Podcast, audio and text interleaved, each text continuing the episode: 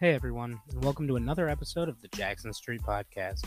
Today I am sitting down with Elise Barriolas again for the second time on the Jackson Street Podcast. She will be making an appearance to discuss the new episode that was released this morning uh, for Only Murders in the Building. In this episode, we cover tons of stuff uh, from the first episode till the end credits of the final uh, episode of the season. Now they're they've been renewed for a second season, and we're very excited. So, a little backstory: Elise and I uh, both watched the episode, the first episode of it, and texted each other uh, immediately we were like, "Hey, you have to watch this. You have to watch this episode, or you have to watch this series." So when I was like, "Who should I have on to talk about this?" Immediately, I was like, "I have to have Elise on." A good, a great friend of mine, um, and I'm uh, very excited for this episode. So please stay tuned. It's a little all over the place, bounce around a little bit, but other than that, I feel like it's very easy to follow. Um, and don't forget to click the subscribe button. So, thank you and stay tuned for Jackson Street.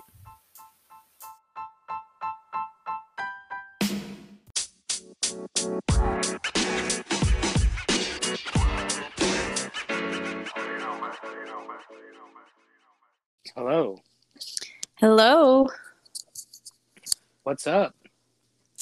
Not much, not much. I just made a cup of tea, so my voice isn't terrible. It's got a weird season change cold that I'm fighting, but you know, we're we're trucking along, so Yeah. Well, and I feel like there's something to be said about the fact that I mean, it's every year. I do I have the same thing, you know, it's it's it's it's as seasonal as it gets. Like you get the runny nose, you get the cough, and it's it's terrible. But uh, but you actually, uh, I was I I called you the other day, and I I made sure that you were. I was like, did you take Dayquil? You got to take Dayquil. But, yeah, I'm I'm actually really proud of myself because my colds usually like knock me out very very hard and it's been three days right now and i honestly kind of feel fine besides my like throat and i'm like not really congested which is so nice because when i get congested if i get congested like there's no going back. Like i'm down for the count for like two weeks. Yeah. So i can attest I'm, to that. Right right. So it's like a weird cold for me but i'm happy that like it didn't it's like a str- it's strange for me because it's not awful but i'm like okay well i'm glad it's not so yeah. So a lot of people this was actually I don't know how to intro this really um, without it being all over the place, but uh, Only Murders in the Building, a great show with Steve Martin, Selena Gomez, Martin Short, amongst others. I don't know the actress that plays uh, the the Molly from The Office. Um, but I do know that she was spectacular in there as well. Um, but today I invited Elise on to talk about the season finale of that. Uh, well, actually, the season as a whole. Uh, just it's its first season. It's Steve Martin's first time ever doing television, like as a series regular. And I just I thought that was a really cool thing because he's been in the industry for forever, it feels like. Um, but it's, you know, with him being such a big name to do a TV show. Same with Martin Short, though. I mean, I haven't really, but he's he's done more TV. Like he was on um, the morning show as well, but but again, not as a regular like a uh, side character almost. I have not gotten a chance to see the morning show yet, but I will say that like in my mind Steve Martin and Martin Short are just like such this iconic comedy duo. Um, and I was so happy to get to see them in like this super original, um, the super original plot. Um, Steve Martin and Martin Short, they actually, um, for a company I used to work for, um, they would put on this benefit and like two years in a row steve martin and martin short were like the guests of honor. Um so that was very interesting for me because like i made that connection. I was like oh yeah like they do stuff together. So like it was cool to see them on tv together. I love steve yeah. martin though. Oh i can't get enough of him. Um well and the series for people who don't know about the series the series is a show about a group of people that listen to a, a murder podcast, like a murder mystery podcast. True um, crime. Um, true crime. Right. The genre. True, yeah, so a true crime podcast where they are talking about uh, well and then they all kind of meet by happenstance which was a very i feel interesting way that they did introduce them to each other and we'll get into that in a second um, because i want to give a fair warning that we're going to be talking about the entire season it ended today. So we'll kind of go through it as chronologically as possible if you haven't seen the last episode. So that way you can cut out a little early if you want to finish this episode or go watch the last episode and then come back. But there will be spoilers in this episode of Jackson Street. Um, the, yes. the way they introduced them, I thought was very like nonchalant almost. You know, it, it felt very natural I also liked that they in the first episode they did like the voiceover. I mean, that was kind of a reoccurring theme. They did like the voiceover thing to introduce all of them. And I liked that there was this they started the first episode with like the uh what's the word I'm looking for? The anonymity that New York gives. Right. Because I feel like that really set up like the cadence of the show with them like because we'll get to this later, but like when they reveal the killer in the season finale, it's someone pretty random. Like it's someone who comes in like way later in the season that you wouldn't expect necessarily. Right. I, I felt like that was really good too because I watch a decent amount of shows. Like even I would watch Criminal Minds for the longest time, and I don't think I finished the series uh, because there's like like I want to say like 14 or 15 seasons. So it's like a, it's a huge commitment. But either way, I would watch these and like halfway through, I'm like, I know who the killer is, or like even some of these investigation discovery shows, like all of them where they're like m- like true crime, murder mystery. I'm always like, I I I can guess what's how it's gonna end usually pretty quickly. Where this right. one had me second guessing myself. Right. I I like the way they didn't really give away too much information early on, which was nice. And I like how they set up the relationships differently. Um you know, like with Selena Gomez knowing Tim Kono but hiding it from Steve Martin, Martin Short's characters. Um they set up that whole B plot line um, with the previous murder of Oscar's girlfriend, Zoe, um, which I thought was a good kind of diversion because it had you expecting one thing when it was really something totally different.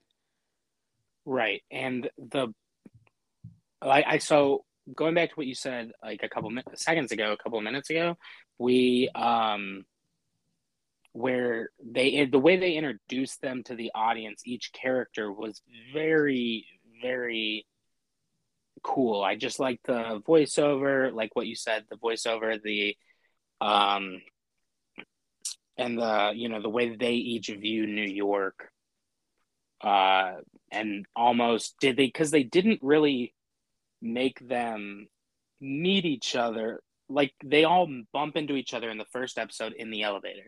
Now there really isn't anything that could come of that. So like as the viewer, I was sitting there watching this and I'm like, wow, they are, they bumped into each other. Like, I don't even know how they're gonna, like, I get that that was their first meeting, but I'm like, I don't know where they would make them meet if they, like, I pictured it was gonna happen in the elevator. They were gonna become friends or whatever, but they didn't. They actually held off for probably right. 10 more minutes into the episode Right. They like, didn't talk to each other in the elevator at all, besides Martin Short making that comment to Selena Gomez's character where he was like, Oh, I like your beats.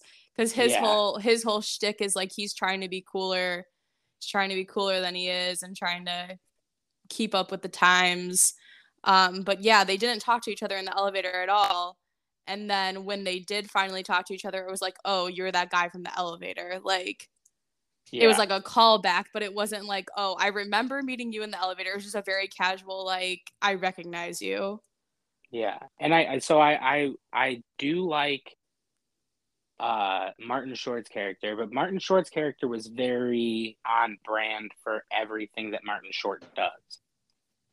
You know what I mean? Like it's it was very similar, right? uh, eccentric, uh, kind of goofy and playful, and he has this, you know, kind of almost like what you said, where he's trying to present himself as cooler than he actually is. Right. And I thought um opposed to that, I thought Steve Martin's character was different than most things he's done. Yeah, or exactly. most things that I've was... seen him in. Yeah, he was. It was so different from literally anything he's ever done. He played more of an introverted character than this funny, outgoing, you know, Steve Martin like it's it's so different than his stage persona that he used when he was doing stand up or things like that. It was so it was like he was acting and it was it was good. It was really good. He's a phenomenal actor. oh, it um, was so great, especially the stuff in the finale, which we'll get to later. Um, yeah. Oh my god, that was that was yeah. The finale is hilarious. And the whole show is so it's a comedy about true crime uh, fanatics that decide to start a true crime podcast once someone's murdered in their building. So in the first episode, one after they've all met at the well, the reason they meet, we didn't even get to that yet. So there's uh the fire alarm goes or they all get to their separate apartments out of the elevator after they bump into each other. No real character development from there, except for the fact that they're all trying to get home in time to listen to this the new episode of their true crime podcast which is hosted by Tina Fey which I love that cameo but that was great because at first I'm listening to it and they don't show her face uh for a little a couple bit. Like, a couple yeah. episodes well well they show her face in the be in the first episode but it's like dark it's like she's like in the woods and I was like listening and I'm like, is that Tina Fey? Like that sounds like Tina Fey. And then all of a sudden, you know, it gets closer and you're almost like, oh, I can't tell. She's like wearing a hoodie, like almost trying to blend into her surroundings. So she doesn't look like like normal Tina Fey, you know, she's got like I, it just was like kind of blocking her face and I was like, oh my god. And then all of a sudden, you know, you finally get catch a glimpse of her face and I was like, wow, I was like, it was Tina Fey. I was right the entire time. But it was uh, it was really cool to see her do a show like that with uh, Steve Martin and Martin Short. But I know Steve Martin was actually on uh, 30 Rock for at least one episode. Oh, right. They had so many famous people cameo in that show, which yeah is of of course just a blast. Um, getting back on track here, real quick, I will quickly summarize the um, kind of the whole concept of everything, uh, which is just Steve Martin, Martin Short, and Selena Gomez. They all live in the same building in New York. In the first episode, this man named Tim Kono is um, killed the cops rule it as a suicide, but because Steve Martin, Martin Short, and Selena Gomez are all true crime nerds, they quickly realize that it was most likely a murder and not a suicide. So they start a podcast called Only Murders in the Building to try to solve the murder of Tim Kono against the cops' wish- wishes and against the wishes of the other people in their building. Um, and the series just quickly follows the three of them um, trying to solve this murder and all the evidence they uncover. I feel like we just needed to give a quick like overview plot synopsis before we get deeper, you know? Yeah. No, that was good. That was really good. Um so yeah, so they finally um meet after the fire alarm is pulled in the building. That was that was cool because I wasn't expecting that to be like the reason they met, you know. And I figured it wasn't going to be like at a table in a restaurant, you know, across the street. Like it was like I just liked the way they did it. It felt natural. It didn't feel forced.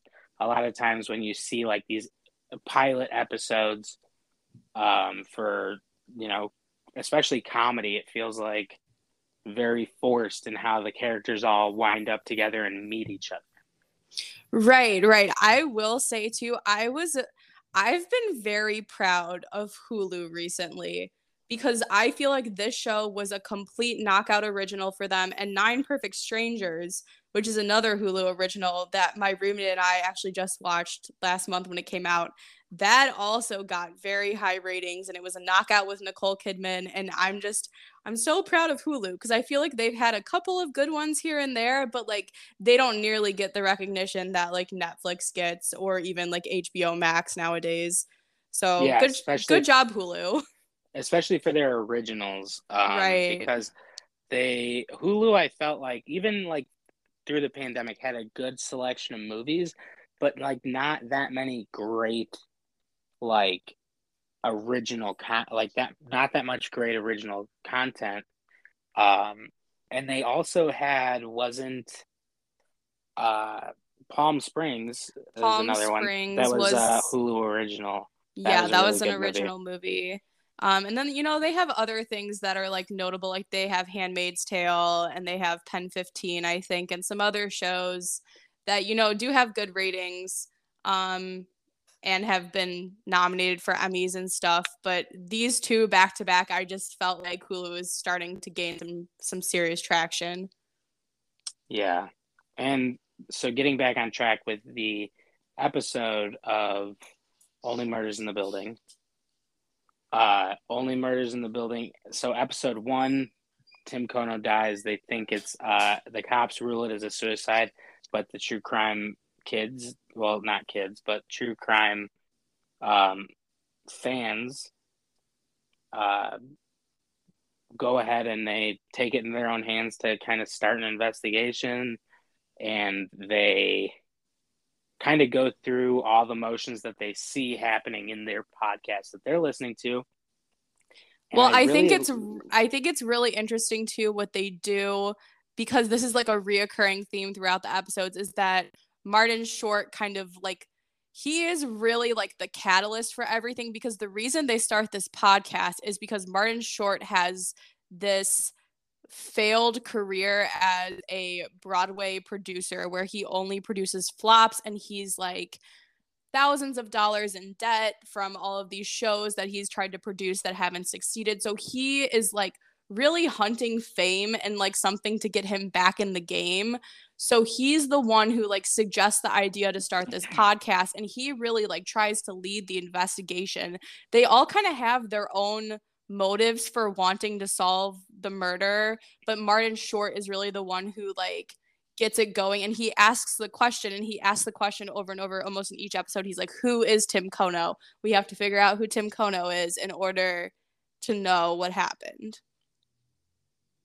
Yes, and the cool thing, so with what you just said, he ends each episode with who is Tim Kono, and that part of it, like, was really cool transition uh, for Selena Gomez's part, where she, at the end of one of the episodes, reveals that she did know Tim Kono, and she opens up her laptop and records a video telling people like who Tim Kono was.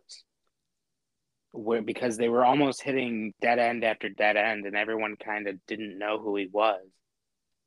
Um Right, but she doesn't tell Steve Martin and Martin Short yet because there's this whole B plot where you know Selena Gomez ha- her aunt lived in the Arconia um, so she grew up living in the Arconia, and her and Tim Kono, this kid named Oscar, and this other girl named Zoe were like this little group of like they called themselves like the fake Hardy Boys or whatever, and they would try to solve their own mysteries in the building. And as they got older, they ended up actually um, sneaking into some of the apartment buildings and just stealing small things from other people in the Arconia. Um, and the whole B plot of it is is that Oscar is actually in jail because um, on New Year's Eve, a couple years before before the present day of the show, his girlfriend Zoe, the other girl in the group, um, got pushed off the top of the Arconia, and someone framed Oscar for it. So he went to prison for a murder he did not commit. And the only other person who saw it was Tim Kono. And that was why Selena Gomez stopped talking to Tim Kono because he did not he did not testify for Oscar that he was not the one who did it. Yeah, he was very um which you find out later there are reasons that led to that to him not saying it. it what but they really do present him in the beginning as just an asshole that didn't want wanted it to be over and didn't want to get involved and didn't want to speak up about it and just let his friend go to jail. Right. And so Selena Gomez always kind of blamed him and that's why they they were living in the same building all this time, but you know, Steve Martin Martin Short had no idea that they knew each other because they stopped talking years ago. So when it's finally revealed to Steve Martin and Martin Short that Selena Gomez's character knew Tim Kono, it comes as this huge surprise, and they think that she might be a suspect because, oh, why was she hiding this? Um, but then they find out about Zoe, and it makes some more sense to them. Yeah, like they find out once they find out that he that she knew Tim Kono, then she tells them about the whole thing where Zoe died, and there's this constant underlying thing. I don't know if you would call it like like it's they just always talk about this guy that Steve Martin saw running up the stairs when everyone was exiting the building during the fire alarm and that was the uh, tie-dye hoodie guy or tie-dye tie-dye guy they called him right and he kept coming back to the fact that tie-dye guy was the suspect but everyone else was kind of just uh, brushing that off and didn't want to uh, didn't want to uh, entertain that idea that much because they figured it was a dead end. They didn't know who this guy was going to be, and they had no way of knowing. All the footage kind of said that no one left the building, or no one came into the building when the fire alarm went off.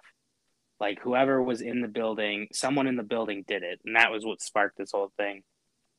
So she, once she kind of tells uh, tells them that they that she knew them, tells them about Zoe, tells them about all of that.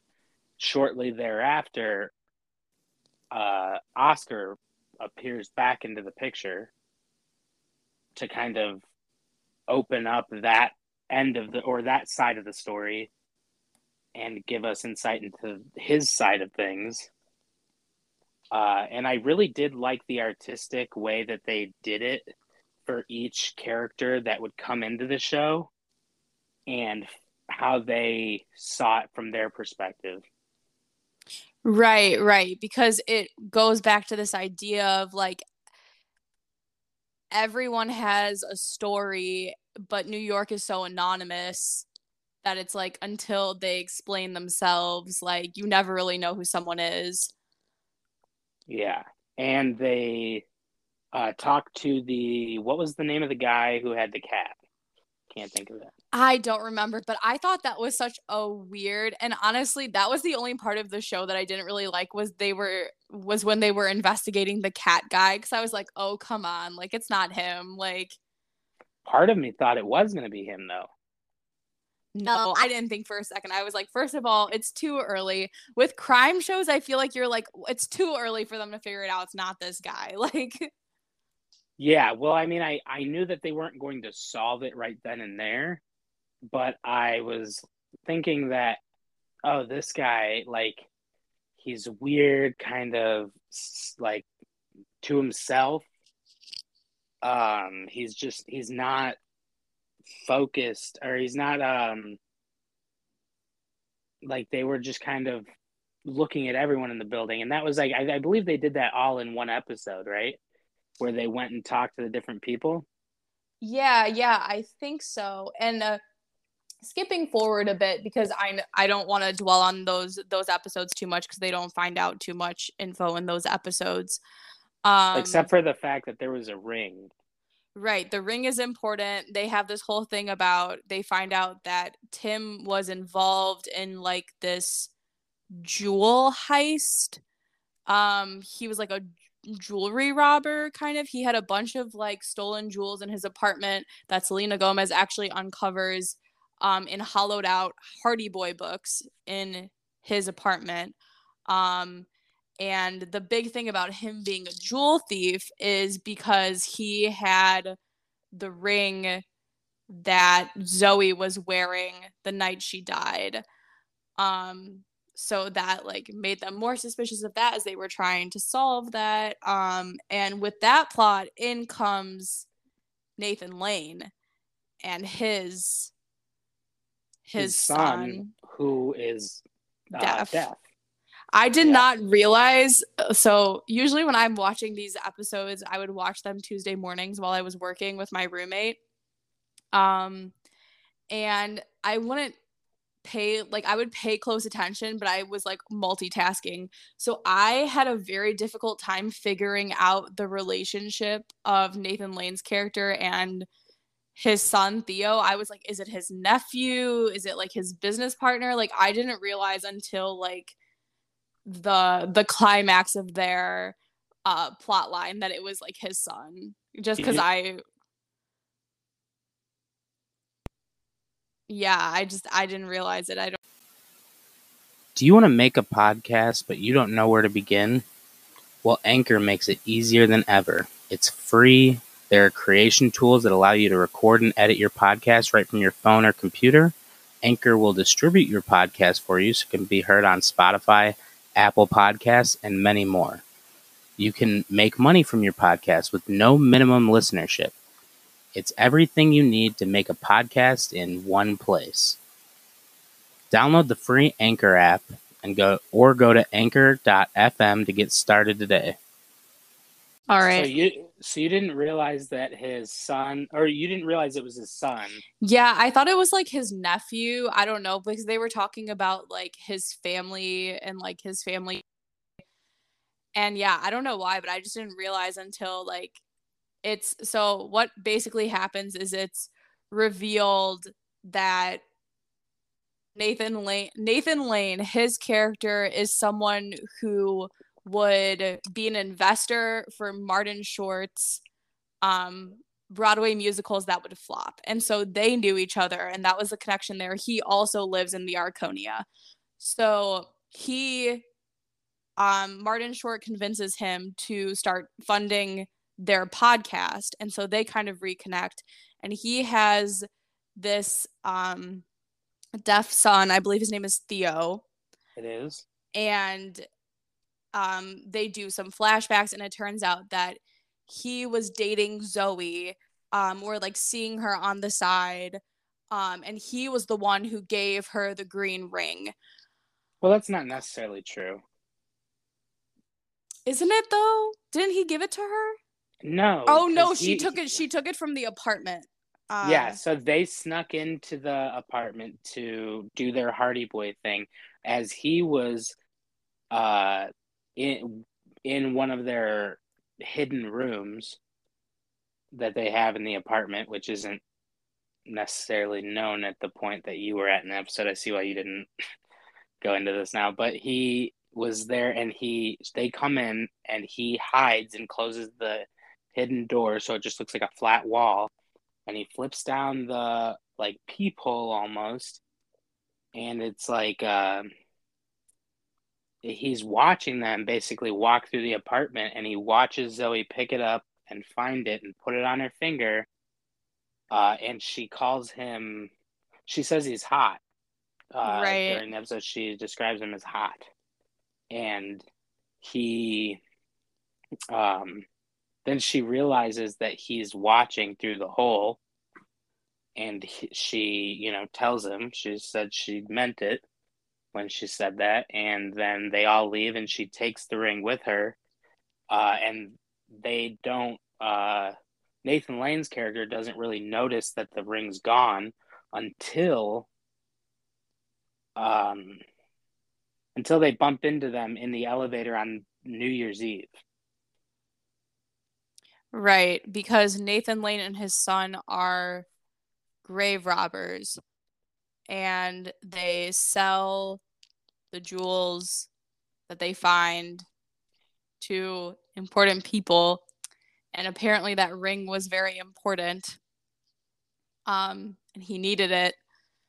And so basically what ends up happening to summarize without getting into excruciating detail theo nathan lane's son is the one who pushes zoe off the roof because he's trying to get the ring back and he does it accidentally um, but he ends up pushing her before he can even get the ring back so then he takes it off of her body on the ground before the cops come and uh, he blames oscar and um, Tim Kono is the only one who saw.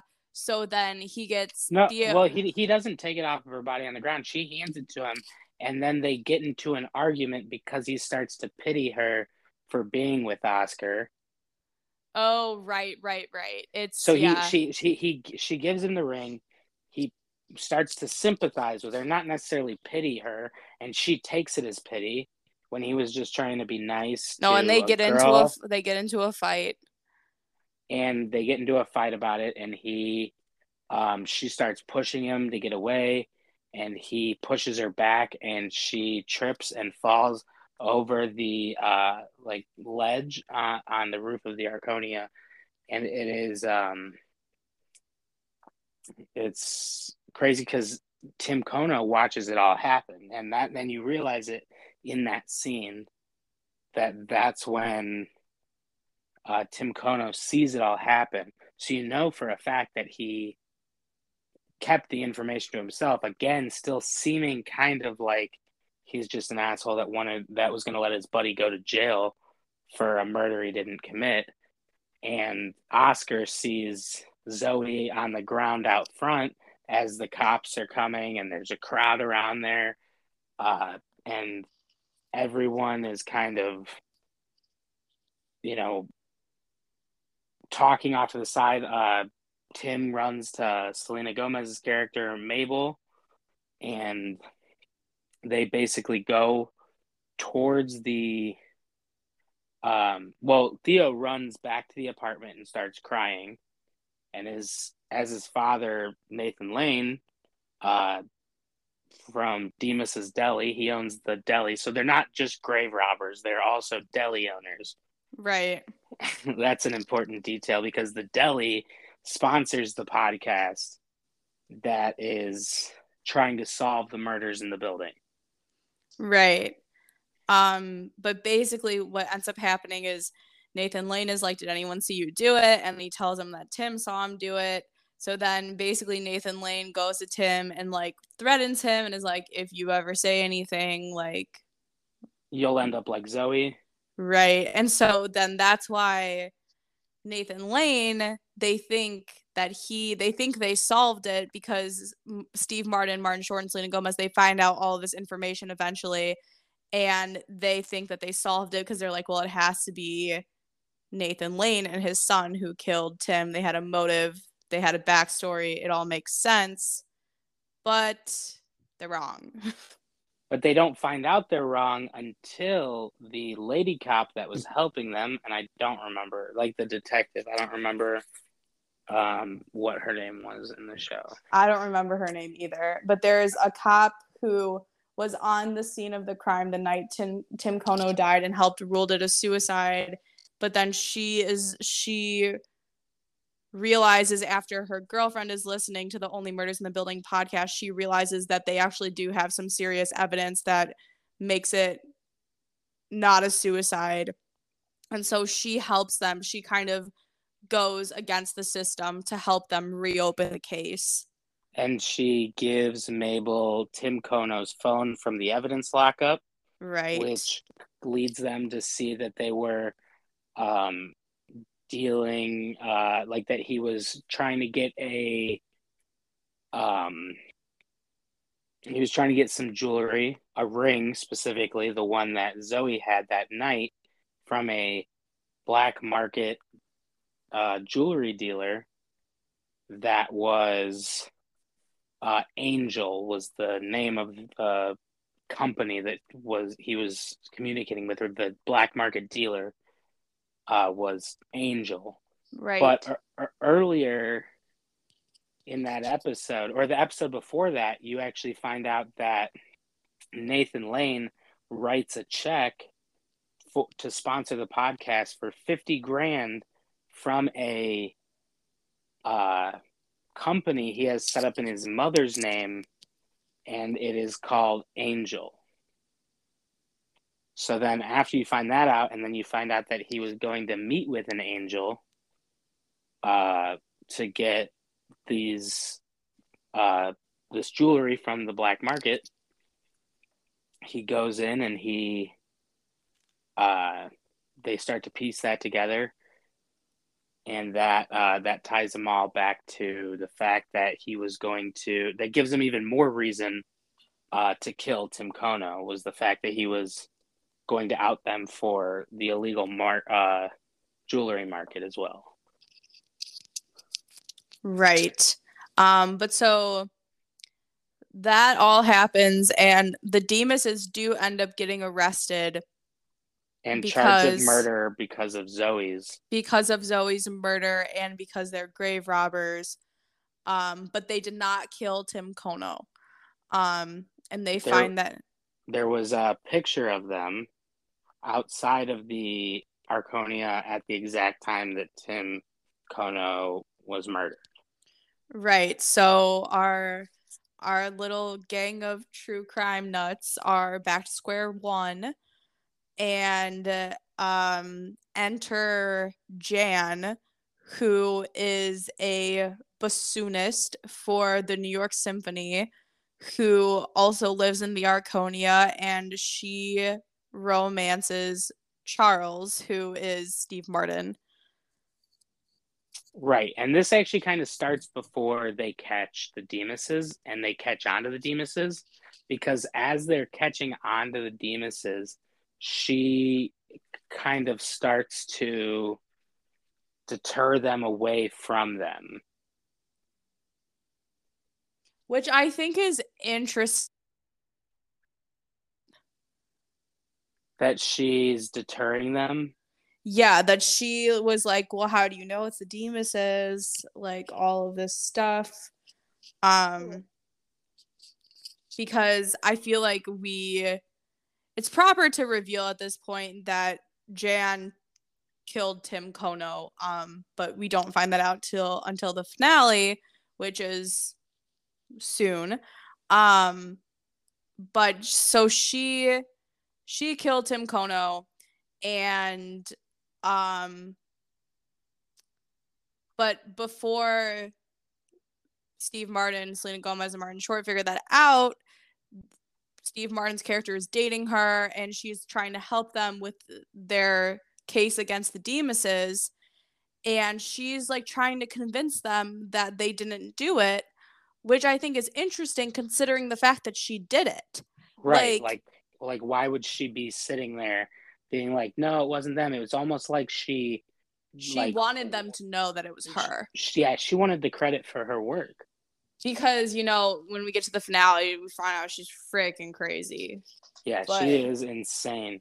And um so basically when they find out that the Dimases didn't do it, they kind of got into a fight before they released that episode and she storms off. She goes to her apartment and there's a note taped to her door that says, I'm watching you. Are you are I'm you just getting some I'm just getting some water. Uh, I was like, Are you pouring a glass of wine? I thought you were sick. No, no, I'm just I'm making another cup of tea. Oh. Yeah, put on some tea so we can finish this off. So we can finish spilling the tea. yeah.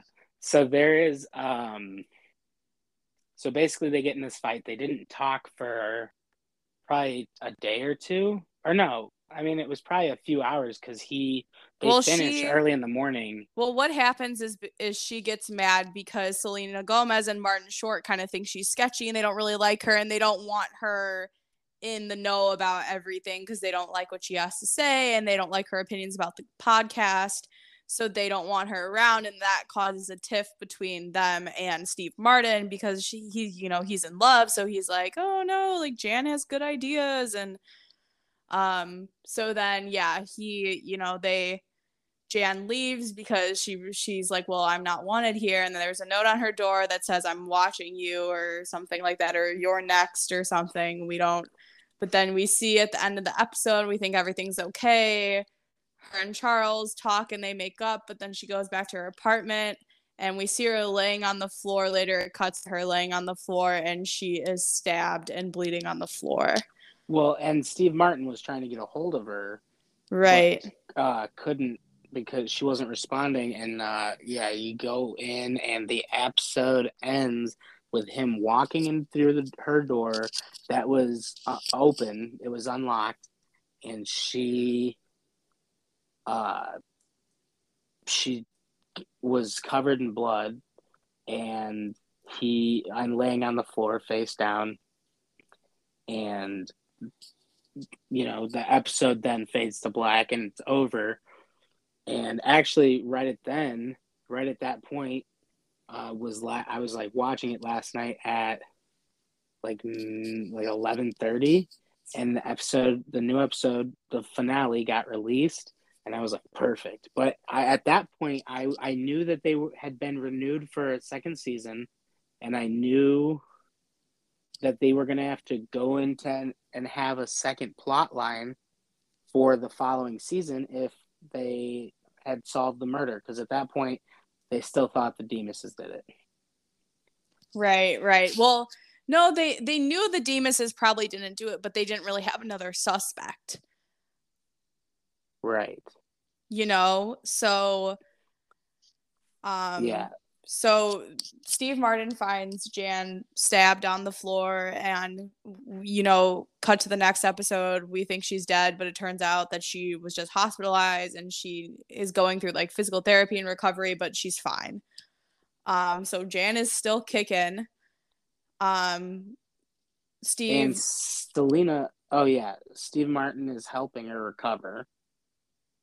Yes, and so the other B plot line, Selena Gomez and Oscar are dating. Um, And they're all getting evicted because everyone's kind of sick of their shit with the podcast. right, So Martin Short's living on Selena Gomez's couch. And- right, because because Steve Martin's character kicked him out. Yeah, because of the fight that they had with uh, over Jan, and uh, turns out that they Dimases didn't do it. They don't have another suspect yet, but Selena Gomez's character looks at Martin Short's character and says something just doesn't add up. You know, it's like she was still questioning the final answer. Like she felt like there were still loose ends Mm-hmm. another important thing that we kind of brushed over was the fact that the cat guy his cat was poisoned Right. and, and he thought tim kono had done it um but the uh and also martin short's dog had been poisoned and was left with his estranged son who's a veterinarian Right. Right. I forgot about the dog thing because oh, because there was that whole thing where they thought Sting did it. Because yeah Sting lives in their building too, and they're like, how cool that'd be if Sting was a murderer. Yeah, so they basically accused Sting of being the murderer without him actually being the murderer. And he kind of con- and they're recording him without his knowledge, and he confesses everything. Uh, but then they were like, "Oh my god, did you you actually kill him?" He's like, "Yes, yes, I did." And they were like, "Oh my god, we just got Sting to confess to this murder." And then they realized that he meant that he was so mean and hard on like him. he was he was the one who got Tim Kono to kill himself. Like yeah basically he had like he had provoked that and he had fired Tim Kono because Tim Kono was like some finance bro or whatever, and Sting was one of his clients, so he had fired Tim Kono um, for messing something up like earlier that week, and so he was like, "Oh, it's the reason Tim Kono killed himself." Um, but yeah, I mean, now we're out of chronological order because that was like episode three, so. Yeah so basically going back to the end of this season uh you find out that jan's stabbed on the floor or she's recovering from her stab. And she you know selena gomez and martin short kind of feel like there wasn't a con- like it wasn't conclusive it wasn't all that and they find out that uh from the uh detective that was helping them that they weren't um, the Dimases weren't responsible for the murder of Tim Konos, um, but they go and uh, start to go through some of their evidence that they collected. And they start to realize that the trash can or the trash bags that were in Tim's apartment were had orange strings and the ones that you know he had had in the elevator in the first episode were had blue strings. So he was taking the trash out for somebody but it wasn't his. Yeah, he wasn't coming from his apartment. and there were that was actually a point that they brought up early on was that there's a trash chute on every single floor why would he go to a different floor or why would he bring his trash to a, his floor to throw it away he would have just got rid of it on the sixth floor Right. So, and then that's when they kind of suspect that they're like, oh, maybe Tim Kono was dating someone in the building if he was on a different floor.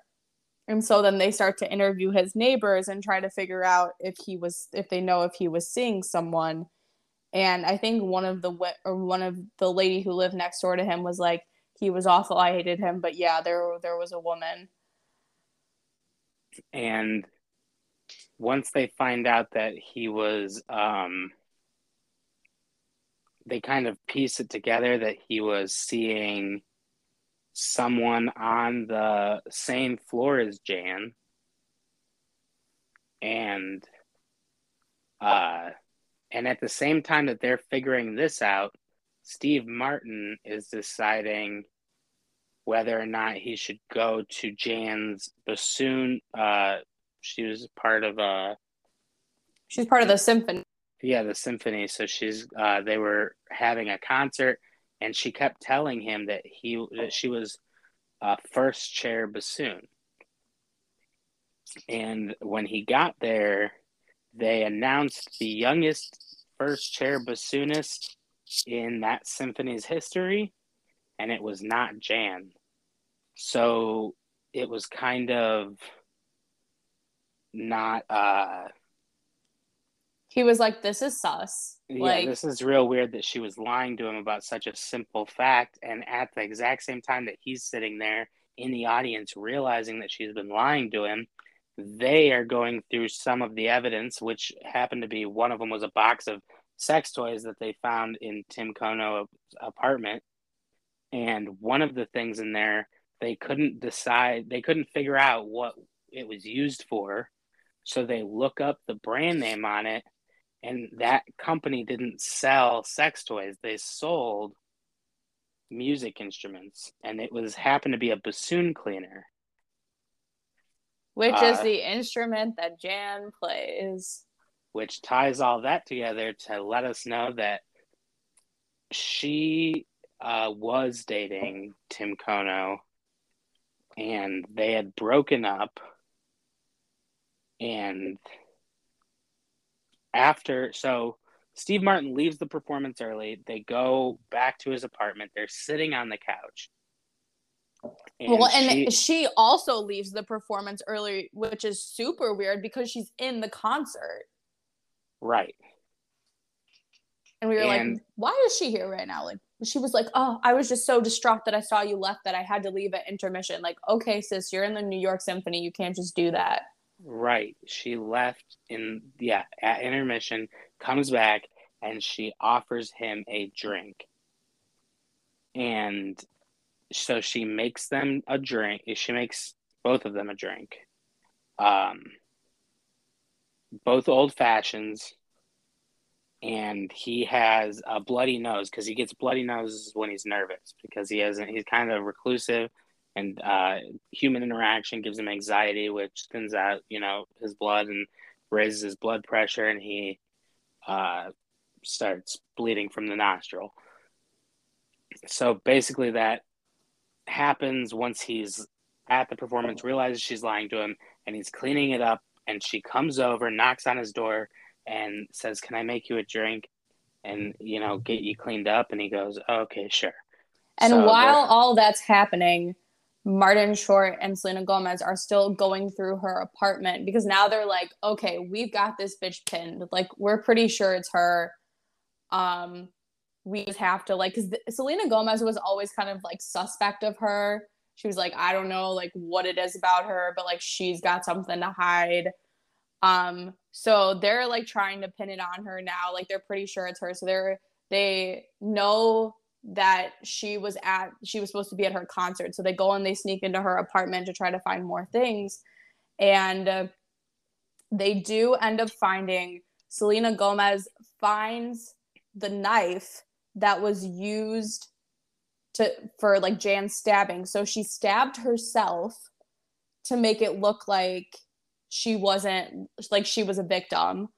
So she stabbed herself, and then they and then and then hid the knife. Obviously, you can't have right. your own assault weapon.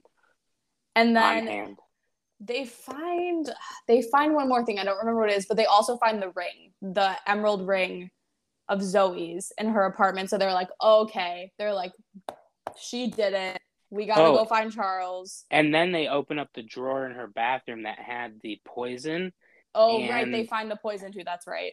And a pill case that had been, they used a, she used a label maker to say Jan's little toxins or whatever. Oh, right. Like it was super weird. Yeah, like she was like very meticulous about it. I mean, obviously you kind of have to be if it's going to be poison though. Right. Because um, you don't um, want that. You don't mix that shit up with like Advil.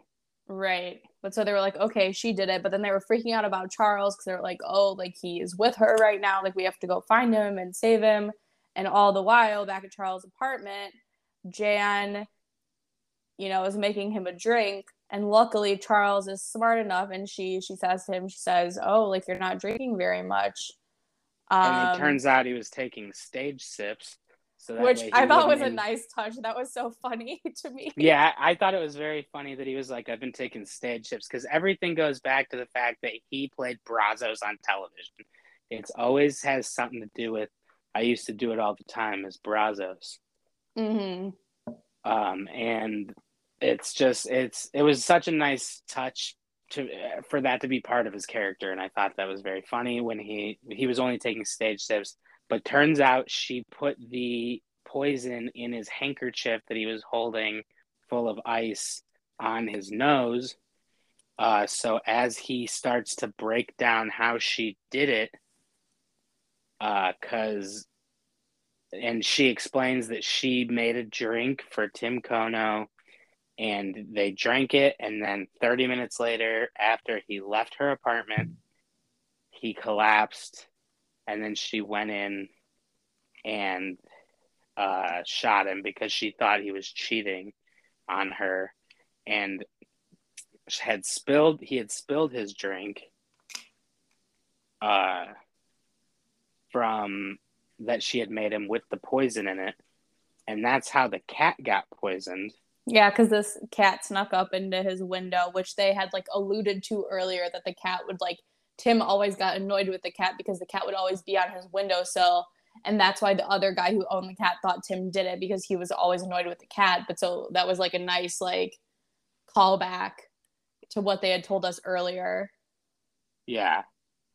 Um and they definitely uh so as as she's breaking this all down, or as he's breaking this all down for her, as how he suspected she did it, um, with the recording of the bassoon playing in the, uh, in her window, so people would think she was playing her bassoon in the window, and he knew that it was a recording, and he knew all of these things, and he was breaking that down. Well, and he I also- to get well, I think like the main thing was too is that you know she was like, "How did you know it was me?" Like I know all these things lead to me, but like what was like what did you pin it on? And he was like, "The notes, the way you write your J's, they match the J's on the suicide notes." yeah. And because he was like, "You started writing me notes, like when you would like leave my apartment." And he was like, they matched the J's on the suicide notes. And so I was like, ah, I love that. Good handwriting matching. That's yeah, cons- all you have to have is consistent handwriting, and you could get caught. Um, and so basically, once he finds that out, and he says that, and he starts going through it, and she he starts to get woozy, he starts to lose his balance, and she like helps him onto the floor, and she basically tells him he doesn't have long to like live. Um, after that, like the poison's kicking in because it was in the handkerchief, and she's telling him all of this and uh, kind of breaking it down. And then she leaves him to die uh, and goes down the elevator. And he starts to try and crawl towards Selena Gomez, which was, and uh, no, he what he does is he crawls towards the couch because he since he knew it was her before she came over, he hid his phone under the cushion of the couch and clicked record. So like he got her confession on tape. So he goes and gets his phone and so he stops it and then he crawls to the door to try to find Selena Gomez. Yeah, and Martin Short. So he starts crawling. It's a very comedic scene where he's uh, falling or he's uh, crawling and trying to throw his legs over into the elevator because his he's just losing control of his muscles. Um, he has no control over his ligaments. It's very funny. Uh, the way you know, very uh, physical humor. Uh, that's right up Steve Martin's alley. Right. That And- was that was the one scene where I was like, this is so Steve Martin. Oh my God. yeah, that's what I was just gonna say. It was almost the like one scene where they were like, just be you, you know, like like you have fun with this part of it because like the rest of it was like very not on brand. It was like, very normally- serious. His his character Yeah. was very dramatic. Like Yeah, he was the straight character where normally he's the funny one. Like Martin Short was more of like the comedic relief. Oh, definitely, and, he he killed it. He was awesome. Um, no pun intended.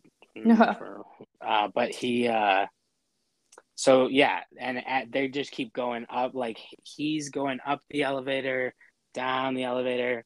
Uh, people are getting in and just thinking that he's drunk because they're all getting evicted, and the door guy actually looks at him and I thought that was funny where he goes, Hey, it's okay. You got the Irish flu. You're Yeah. gonna like I did this for Sting one time. Don't tell anyone I told you that. Yeah. And and then he puts him back in the elevator to like get and sends him to his floor and then they finally uh, while that's happening, Selena Gomez and Martin Short are in his apartment. Like, where did he go?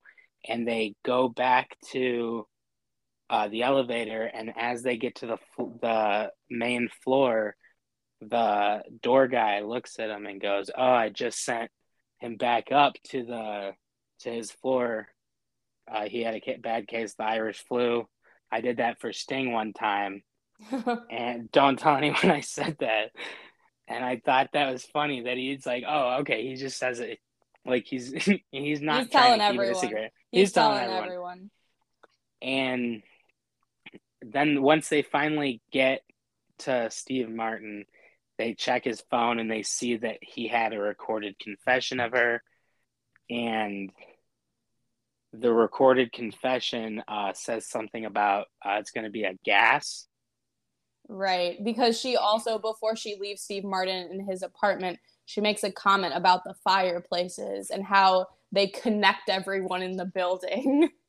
and how that there were too many people to leave like with enough knowledge. You know, like she didn't want right. to leave any more questions about this. So she was just gonna kill everyone with a gas leak in the building. And uh, which actually for the poison, you know what I mean? If there's like let's say a hundred units in the building and they all die of gas leaks, there's like the they're not gonna check Steve Martin's body for the poison. Right. So I mean it does make sense. But either way, they go down to the room. They put Steve Martin on the little dog cart that Martin Short pushes was his dog around. his dog. and it's it's really funny because when they finally get down there and they kind of foil the plan, and Jan comes out and has him at gunpoint, and they're standing there, and there's this moment where Steve Martin stands up and he's fine and he's talking and he gives this big speech about how these people are his friends and you got to leave them alone. Like if you want to mess with them you got to go through me and it's like this big tough guy like supposed to be this huge moment well okay and, i want to i want to stop you before you say like what happens because at first I thought it was real because remember when Martin Short gives him the milk and he's like, it's supposed to like clear the toxins. I was like, the milk worked. Holy shit. Yeah, that was what I was thinking too. I was like, oh, he was right for some reason. And they go, and uh, then it cuts back to him, and he's speaking gibberish, and he's still in the like it never actually happened. Uh, he never gave that long speech, and what he thought he was giving was just because he couldn't, he had no control over his tongue or his mouth muscles. It was just, uh, it was hilarious. Like that part, I was in tears laughing at. Um, it was good. It was good. And while all that's happening, uh, they basically foil her plan they tackle her, they get her to the ground. She gets taken away in a cop car. And then you're like, oh, it's over. Cool. Well, I guess I'll see what they do for next season. But there was no real mm-hmm. cliffhanger. And I was like, okay, there's going to be a couple minutes here where they wrap things up. Um, and then you actually watched it this morning, so it's more fresh in your mind.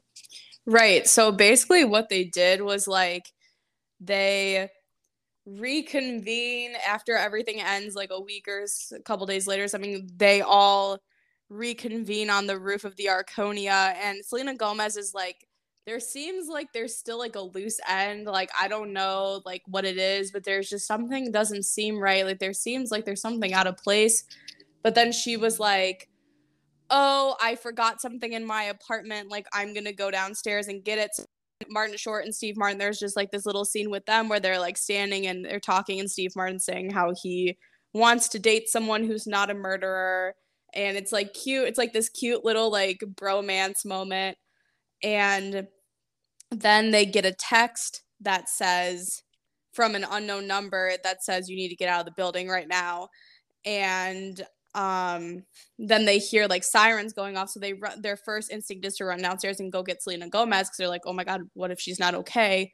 So then they go into her apartment and they see her standing over a body with blood splattered on her chest. And it's wearing uh, the person is wearing a tie-dyed hoodie. So they're like my first thought is oh my god it's oscar because he was like known for his tie-dye hoodie. He was always wearing the tie-dye hoodie.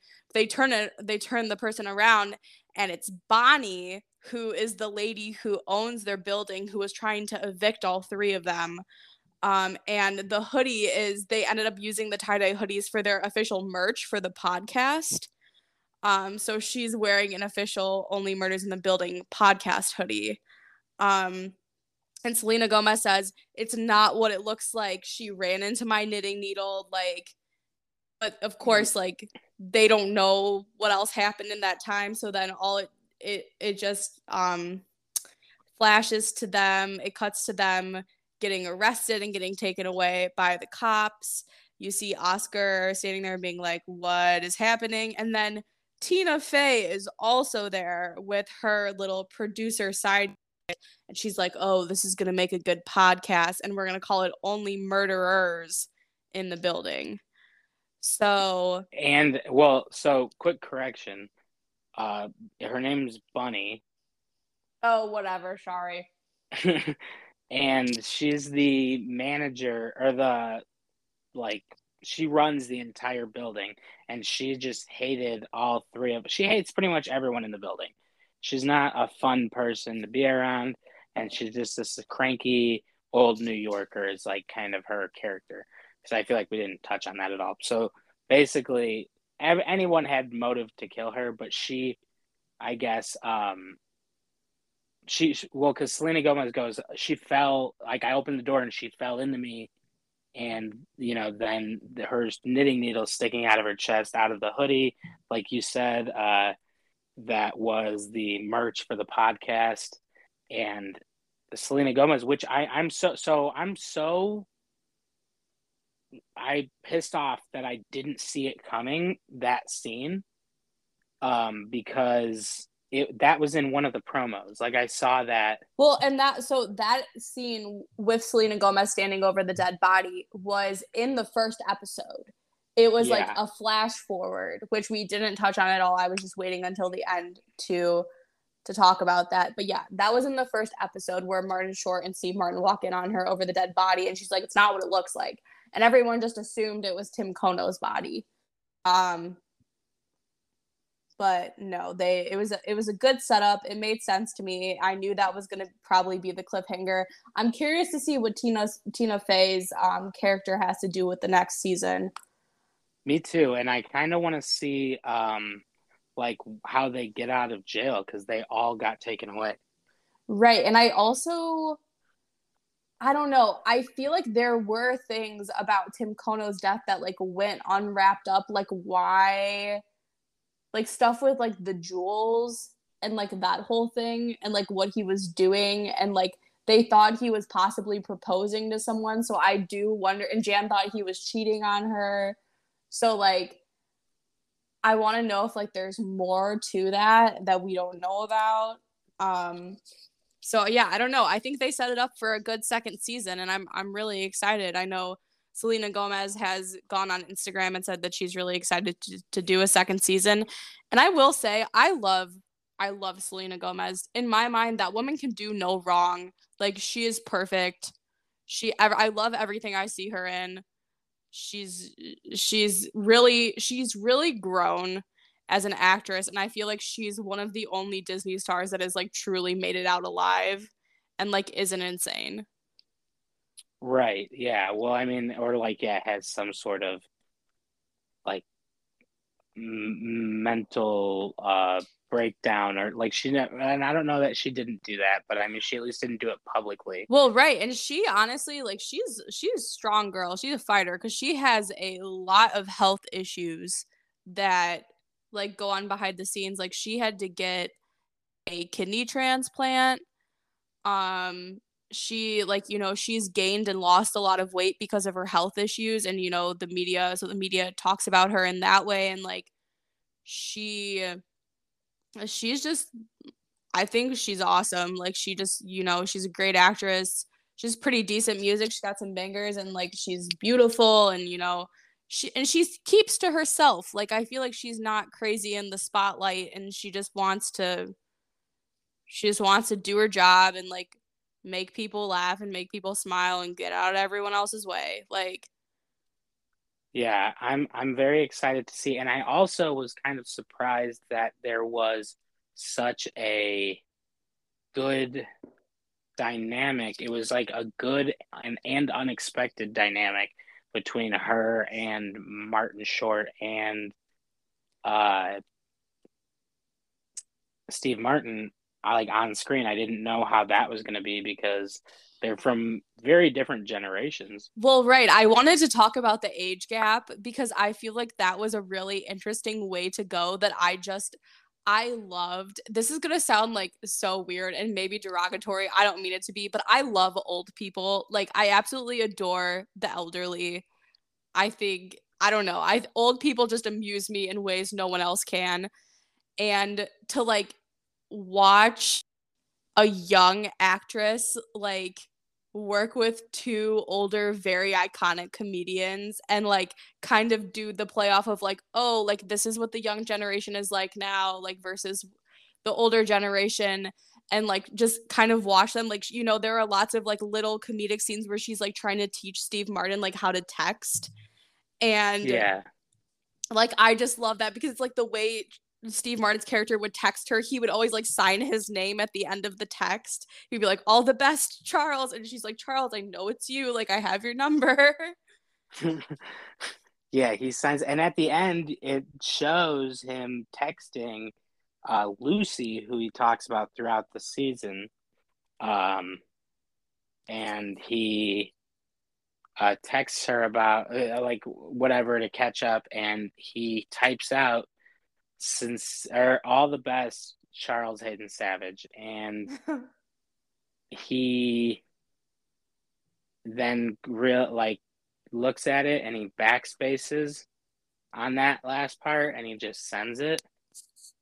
And it uh you know goes from there. But it's i thought it was really cool the way you watch the characters develop. I also thought that the show the way it was filmed and the voiceovers and like the very artistic way that they did that with Right. the voiceovers was nice It was a very nice touch i mean you don't you don't get a lot of that when you get like a comedy you usually don't get that artist that super artistic way of like going about things you know it's like No, the production value for it was great. Like I said, I'm really proud of Hulu. Like even the cover art for the show, I thought was great. Like the way that it was a very colorful and then had all of their heads like poking out of the side. I don't know. I really liked the co- the cover art for the show.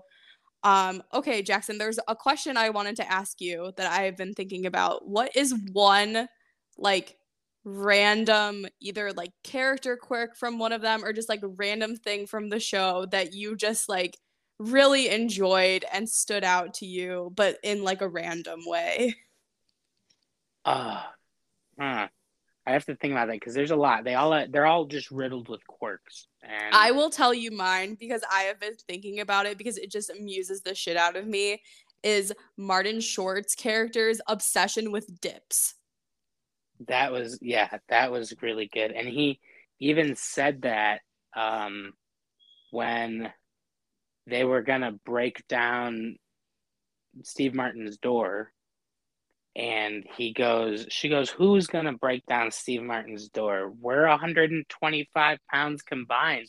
And he goes, Oh my god, thank you. It's the dips. It's all the i dips. know and i'm like i'm such a fan of dips too like i i respect the dip game like i'm trying to convince my roommate right now to do a dips giving party where everyone has to make like a homemade dip and just bring it we all share so i respect the dip game and i just i thought that was really funny that he would just be like walking around eating like dips with like random pita chips all the time Um, I think I enjoyed the most was probably um hmm. Are we just talking about the main three characters, right? any of them i think Okay. Um yeah, cuz I would say probably Steve Martin and the way he would um always reel things back to the fact that he was Brazzos. Right, right. And I feel like we didn't even really touch on that at all, but Steve Martin's character, his whole backstory is that he um had this TV show back in the day where he was like a famous detective, but it wasn't like it was a fictional show. Um so he wasn't like solving real crimes. They were just fake crimes that were like scripted. Um but it was really really big like 20 years ago and um Selena Gomez's like parents like know who he is, but like no one that was really like his one hit wonder. So like people only know him from Brazzos and that's it.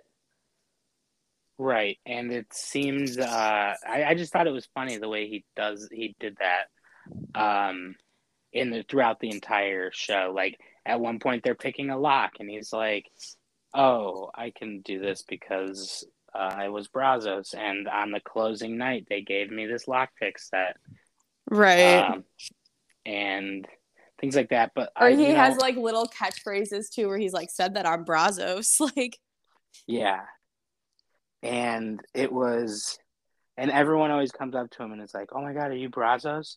Except for Martin Short, who was like, "Hey, listen, if I ever said anything to offend you in any of the times that you auditioned for me," and he cuts him off right there and goes, "Yeah, I've never auditioned for you." And he goes, "Oh, are you not so and so?" And he goes, "No." And he goes, ah, "I'm sorry." yeah, But- that I think that was a nice touch too, like Martin Short, like not knowing who he was. Yeah, and then them naturally becoming friends off of the fact that they. Well, I think it was more the fact that he treated him like he was like not Brazzos. That Right. I also really liked the fact, and I mean, this is typical for TV shows, but I mean, I think it just works so good because it's the two of them. But like the fact that Martin Short and Steve Martin's characters were like complete opposites. Like Steve Martin was very introverted.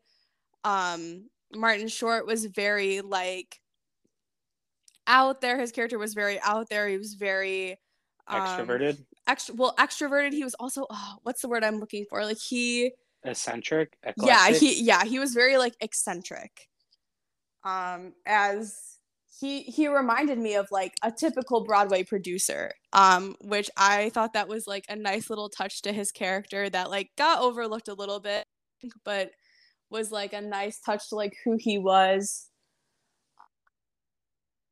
me, like knowing things about theater and the industry explained him very well for me when they were like he's an ex Broadway producer I was like that makes so much sense Yeah. Well, and uh yeah, it was just it was very funny. Actually, a lot of his like I would say his like personality and uh mannerisms really reminded me of Aaron. yes Um and Aaron, if you're listening to this, um text me about it. Let me know that you heard this. Um but it was Aaron yeah, do you and even know who Martin Short is he probably does. hopefully I'll, I oh, here's how Aaron would know. He's Jack Frost in the Santa Claus three. oh yes Yeah, so you know, you know him. All right. Um, but he, yeah. So that was like cool because I was like watching it and I was like, I was like, who does he remind me of? And then I was like, oh, I know. And it was Aaron. Um, but it was, uh, yeah. I just I thought the show was very well put together. They also did a really cool, um, the way it was filmed. The one, uh, scene towards the end of one of the earlier episodes once they find the ring and Martin Short's like going to go see his estranged son to try and get some help with money. And he goes um well he was trying to get him to sponsor the podcast. And he kind of refused for him to not get, like he was like no I'm not going to give you any money. You should leave and he leaves and then they get a, a text that there was like a a breakthrough, another breakthrough, or another lead in the case. So they go and they make him. Uh, they like he sits, he stands there on the porch for a second, and he reads that text, and then he falls off of the porch in slow motion and bounces back up, and that was all kind of from his earlier montage. Oh, that might have been the first episode uh, where he's talking uh, in the in his voiceover that's introducing him and his outlook on the world and New York was that you know we all bounce back up and they have a really cool artwork that they did like the graphic design on it was really cool uh, or the animation that they did was you know it was like cartoon kind of uh like people these this guy bouncing it was like a little silhouette going up the stairs and bouncing off and he did that again at the end when he read that text and then you see um Mart, uh Steve Martin do it with the omelet when it bounces oh off the ground back into his hand and then you see Selena Gomez holding the ring and it she drops it and it bounces and she catches it on her finger. It was just really cool the way they they shot that. I thought that was I like that you noticed that because I didn't. But going back to the art for a second, I what something I really liked about the art, especially how they tied it up in the season finale, was like they made it very meta with like Selena Gomez was doing this big portrait in her aunt's apartment of like all of these people in the building um in their windows because it's kind of it's alluded to and like referenced a couple times that she likes to draw and she's like kind of an artist and she's doing these sketches um and she's like a graphic designer or whatever. Um but she does like this huge mural on the wall um that is very like representative of the like the style of the art of the animation in the beginning of the show. And yeah. i just thought that was a nice that was a nice little bow a little bow on the season. Yeah because the uh, opening credit uh, they have like a little like almost it looks drawn or sketched. Um very similar to like her mural at the end is uh the opening credits is them in their window doing their like little daily thing. Right. Um but it was it was a really cool show. If you haven't seen it check it out. Uh and it probably won't uh make any sense with this podcast because there's a little out of order It's uh, okay. I feel like we stayed mostly chronological, except for the Sting thing. That was way out of line. But yeah, that was like all over the place. But other than that, I mean, we stayed. We tried. We kept it pretty chronological. Um, well, I hope uh, that you in, either watched it and enjoyed it and enjoyed our takes on it, or you never watched it and this caught you up, so you can watch season two with everyone else when it premieres. Um, I don't know when it's coming out. I assume like a year from whenever probably uh, the last one came out, but uh, I'm definitely looking forward to it. I'm glad that Steve Martin is doing television for the first time ever. That was mind blowing to me because he had been like a guest star on so many things that I was like, in my head, I was like, oh, he must have originally done TV because that's the normal progression usually. But nope, he just started as a stand up and went right into um right into movies. Yep. But it's it's an exciting time for TV and for streaming for sure. Yeah, and again, kudos to Hulu for releasing such a kick-ass uh, series where normally, uh, you know, they're not as huge. Uh, but this was actually the biggest uh, premiere in Hulu history. That makes sense to me because it had so much star power. Like, yeah, it was like if Knives Out actually had delivered. you know what I mean? Like it was, it was a the movie was fine, but it was kind of super, uh, just predictable.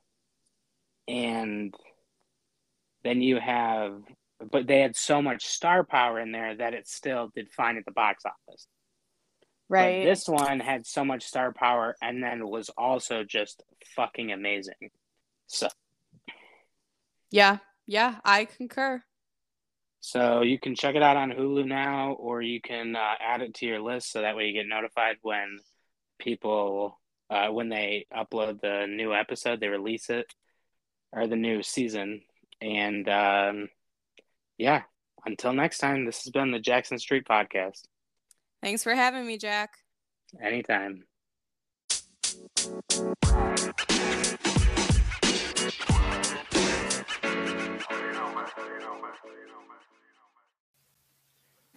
The Jackson Street Podcast is brought to you by Untied Entertainment. You can learn more about Untied Entertainment at www.thisisuntied.com. You can also follow them all over social media at This Is Untied and learn more about their other podcasts, such as Windy City Joe's and the Untied Podcast. We hope to see you there.